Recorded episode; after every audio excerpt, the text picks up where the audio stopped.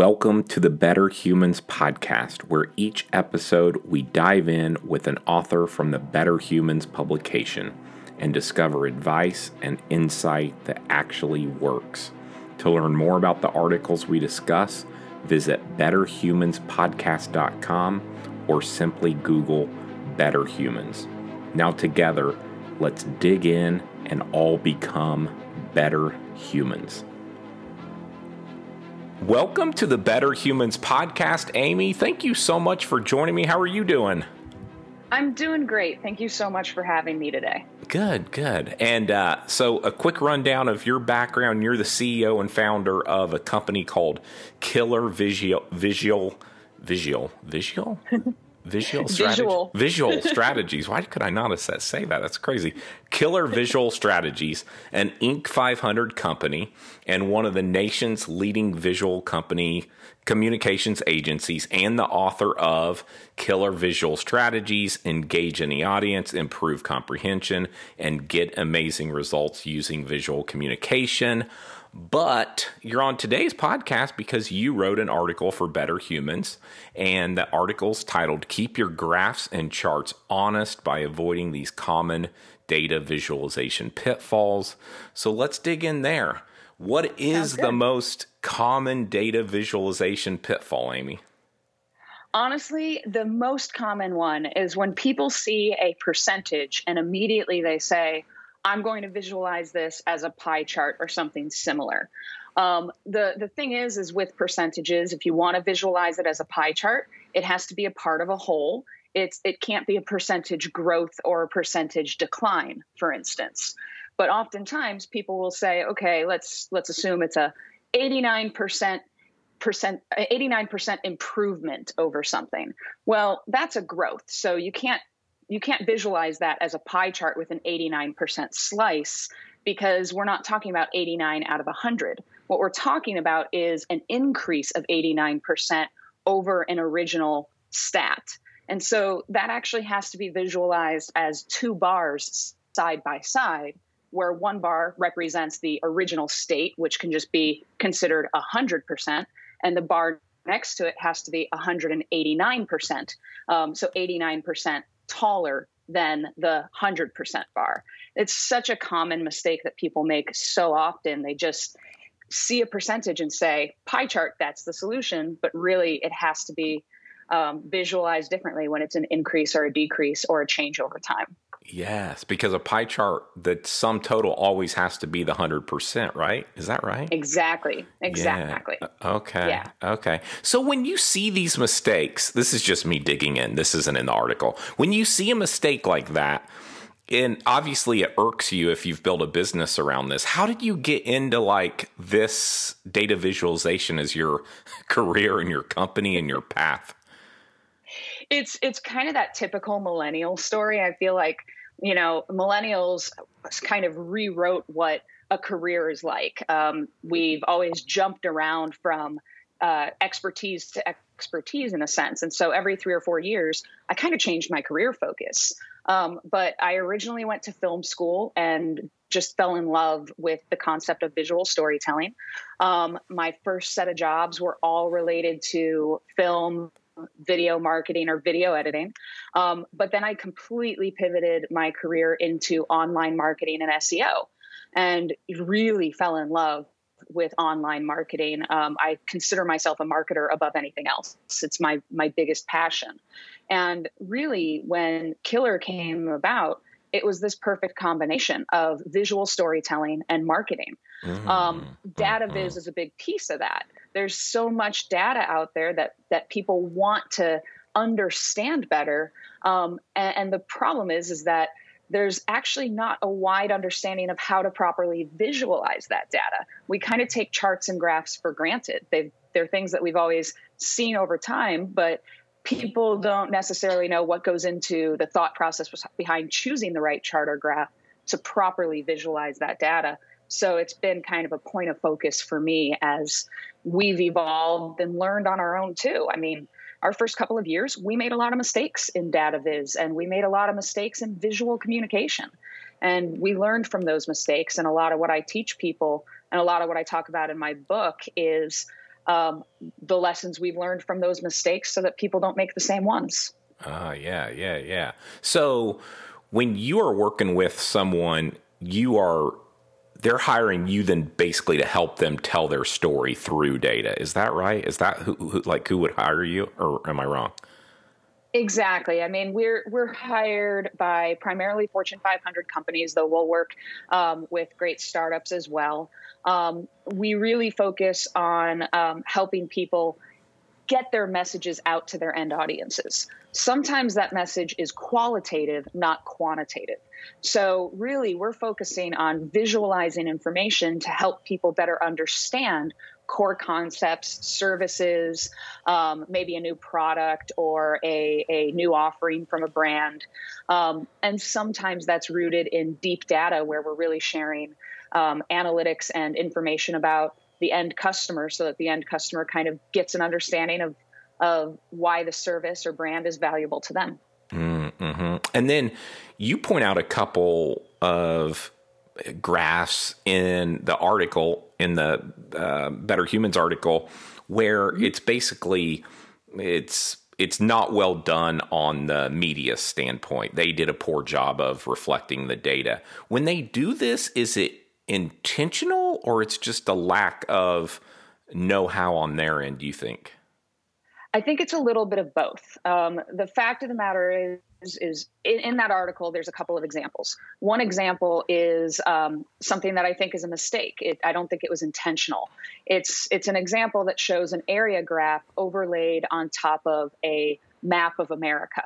Now, my thoughts there are the um, it was an NBC nightly news visual that was put out my thoughts are they said, let's make this look more intriguing and engaging, and didn't consider the fact that um, overlaying an area graph on top of a map, which is already communicating a very specific set of information, will actually make the area graph's information completely incorrect because it suddenly makes you think that the locations of which the numbers appear on the area graph, for instance, Maine shows a, a lot of data points. It makes you actually think that Maine is the most diverse state in America, the way that that one is visualized. So I think that one was just a mistake, an attempt of dressing something up to be more engaging, which is, I would say, the majority of the time, the driver behind incorrect data viz.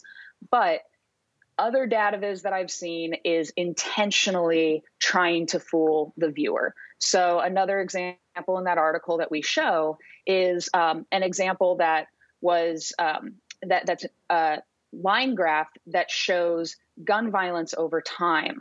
And it shows that when Florida enacted a stand your ground law in t- 2005, the graph makes it look like gun violence went down. In reality, gun violence actually took a huge spike up. But the way that they manipulated the graph was they flipped the y axis. So instead of the y axis going from zero up to the highest number in the graph, the y axis starts at a thousand, which is the highest number, and goes down to zero, which basically flips the entire mm-hmm. graph. And somebody who looks at it without looking at that y axis, somebody who wants to just take away a quick understanding, wouldn't think to double check the y axis because it's not traditional or typical to flip that axis. So I do think that a graph like that is intentionally misleading. And you can find a, a, lot of news outlets do put out some charts and graphs that are pretty off in scale to be intentionally misleading for their end audience. Mm, mm-hmm, mm-hmm. So your book, uh, Killer Visual Strategies, who did you write that for? Um, I primarily wrote it for audiences like marketers, um, business leaders, brand communicators, people who really are trying to um, take advantage of the fact that 91% of today's audiences demand visual content as their primary, secondary, and tertiary form of connection and information delivery from the brands and services that they that they eventually buy from. And so for brands to succeed today, they have to be successful at visual content marketing. So the primary audience is the end brand, that end communicator who's trying to engage an audience and get them into their conversion funnel. It really walks you through exactly how to do that how to manage a creative team, how to build a creative team, how to set expectations with that team. But I've actually found that designers equally are finding quite a lot of value from the book. And that's because I include quite a lot of very specific tactical ways of executing visual content. And I do that because there are rules to doing this correctly, to ensuring that your work is always a success. And so designers want to make sure they're adhering to those rules just as much as marketers want to make sure their content adheres to those those rules. So I'm finding that designers are loving the book too because it's helping them communicate with their clients far better and I think it bridges that gap that tends to exist between marketers and designers. Mm-hmm. So, from a data visualization perspective, when you look at it through the lens of marketing and sales, do you start with the story that you want to tell as a as a marketer or salesperson and find the data that works that helps tell that story? Or do you look at the data and figure out what story it's telling and back into it that way usually? It's a little bit of both. Uh, every single project has a, a different end goal a different target audience. So sometimes the client comes to us knowing exactly what that story is and as long as the data truly does support that story then we will very comfortably put that content together create the right narrative etc but we've had clients come to us um, with a story in mind and the data doesn't support it at all. Mm. or if it's if it's qualitative and not quantitative we still can't find um, facts and reputable sources that back up that story when those situations happen we turn down the work because we already live in such a world of misinformation and we don't want to contribute to that so there does have to be validity in the story that we're sharing but um, most of the time, a client will come to us saying, This is my goal that I want to achieve, and this is my target audience. From there, we will identify what is the right story to help achieve that goal. And is there reputable information that really validates that story? If so, we'll create the narrative. And then from there, we will um, help deliver the content and make sure it gets out to the right audience. Do you ever work with anyone who has a lot of data and they're able to share the data but they're not quite sure of what the what the story the data is telling and uh, definitely maybe they thought one way but once you dig in you're like no no no no. actually the data says this and it's and it's a perfect story to tell here yes yes we've had that numerous times um, in fact we are part of a, a larger portfolio of companies and within that portfolio of companies are two of the leading insights and research firms in the world um, Lieberman Research Worldwide and Kelton Global. And they spend their lives in gigantic data sets. Mm-hmm. And they're, they have great data scientists who identify the right insights and the right stories from those data sets. So we are able to leverage the, these amazing teams that live in data science all the time. Um, prior to becoming a part of that portfolio, we plenty of times had clients kind of just give us a data dump over Excel. And while they had some initial assumptions of what the data would say, it would be our job to dive deep into it and really find the right story in there. Mm. Was writing a book fun? It was. And it's, it's the funniest thing to think about because I've spent the past decade making a living in a world of visual communication where we're utilizing as, as little text as possible. And then here I go and write a 40,000 word book about it. That's so great. it's, it was such an irony, but it was so much fun. I, I have always loved writing. Um, I, I love I love storytelling in all its forms. And so writing that book was um, probably one of the most fun things I've done in my career thus far.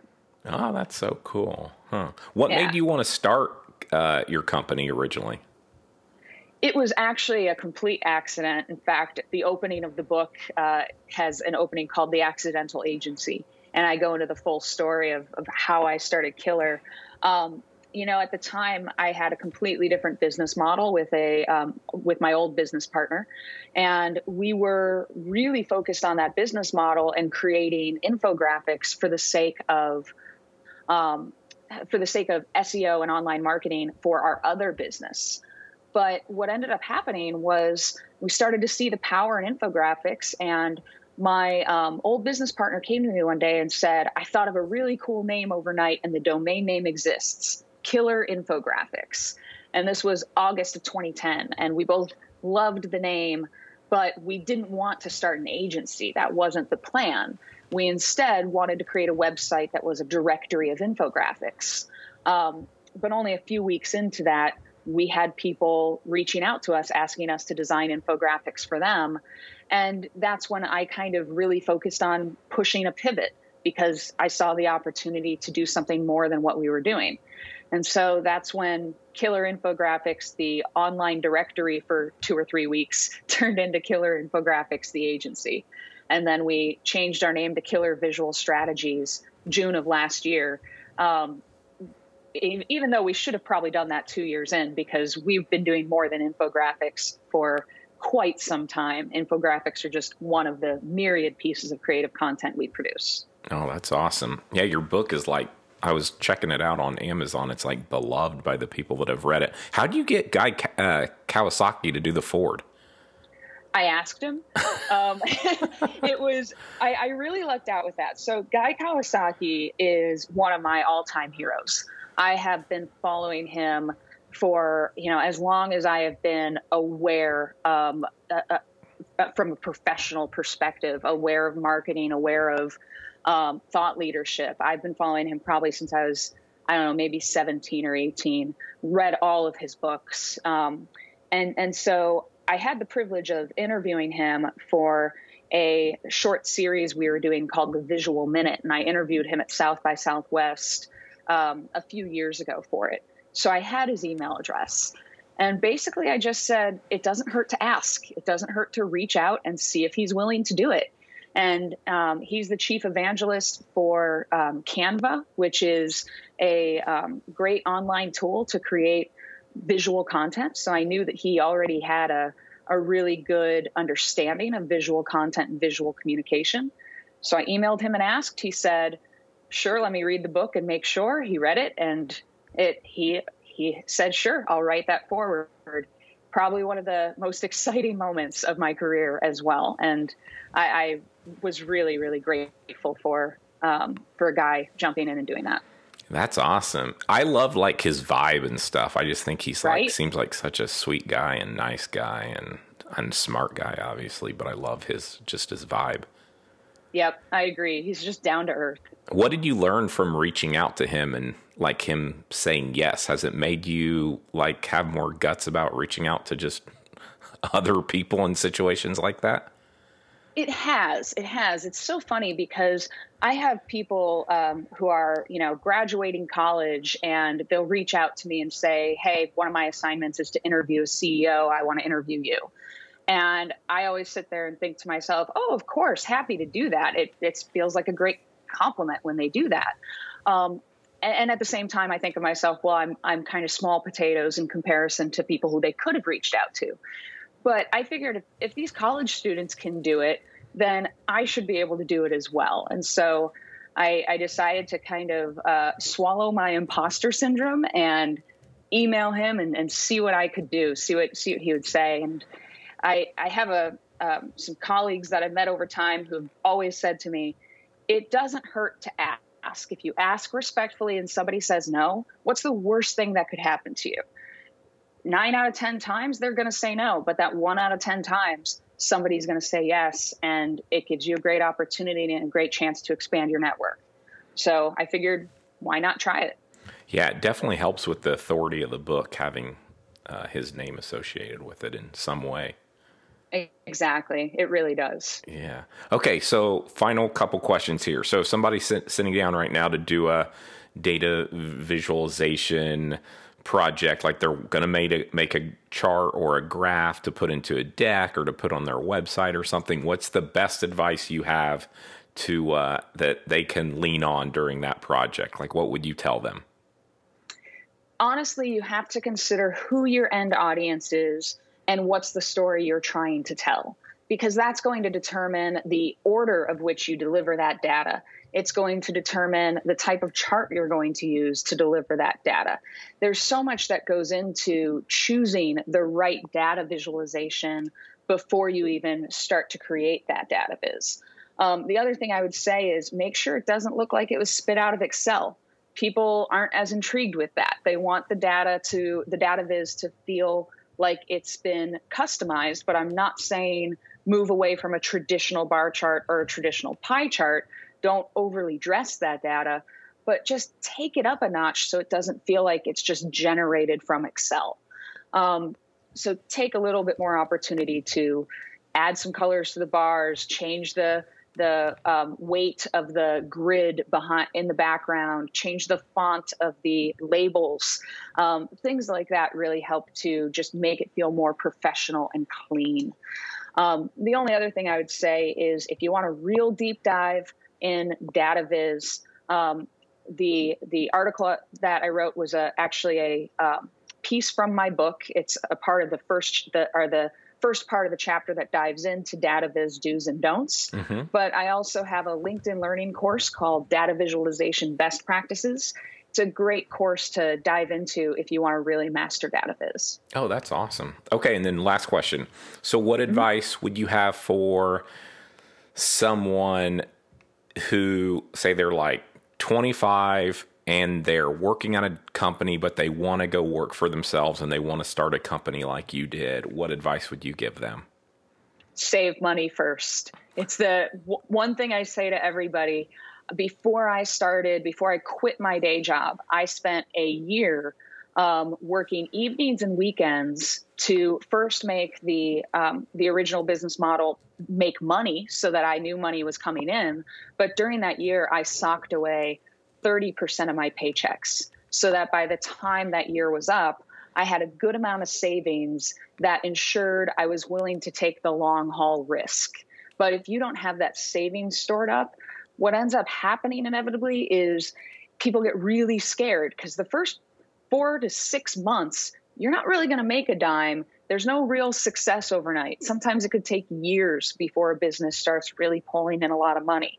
So make sure that you aren't going to be in a position where you have to drop everything and get a job again because you didn't have enough money in the bank to to really invest in yourself.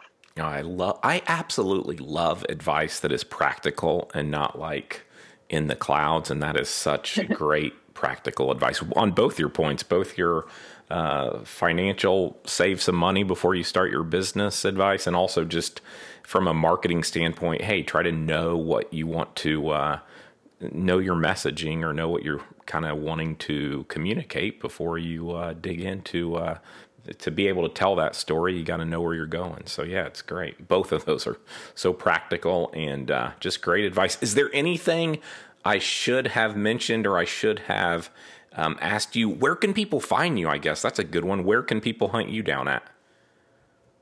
So you can find me at, on Twitter at Amy Balliet, um, but you can also find me on LinkedIn. That's where I'm the most active.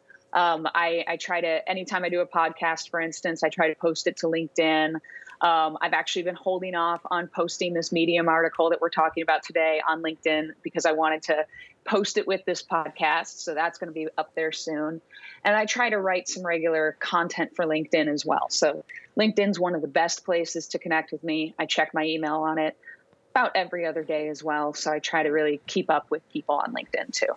Awesome. Well, thank you so much, Amy. I really appreciate you joining the podcast and sharing your insight about data viz. I guess that's how I should have said it at the top of the show. Data viz. that would have been a lot easier. So awesome. Keep up the good work. You're amazing. And thank you so much for contributing this uh, article to Better Humans. I was looking at the comments. People love this thing. So good job. Thank you so much, Matt. I really appreciate it. Oh, you got and it. Def- definitely one of these days I'll try to come up with a V2 and dive even deeper into uh, data viz for, for that for better humans. Awesome. Thanks again. Thank you.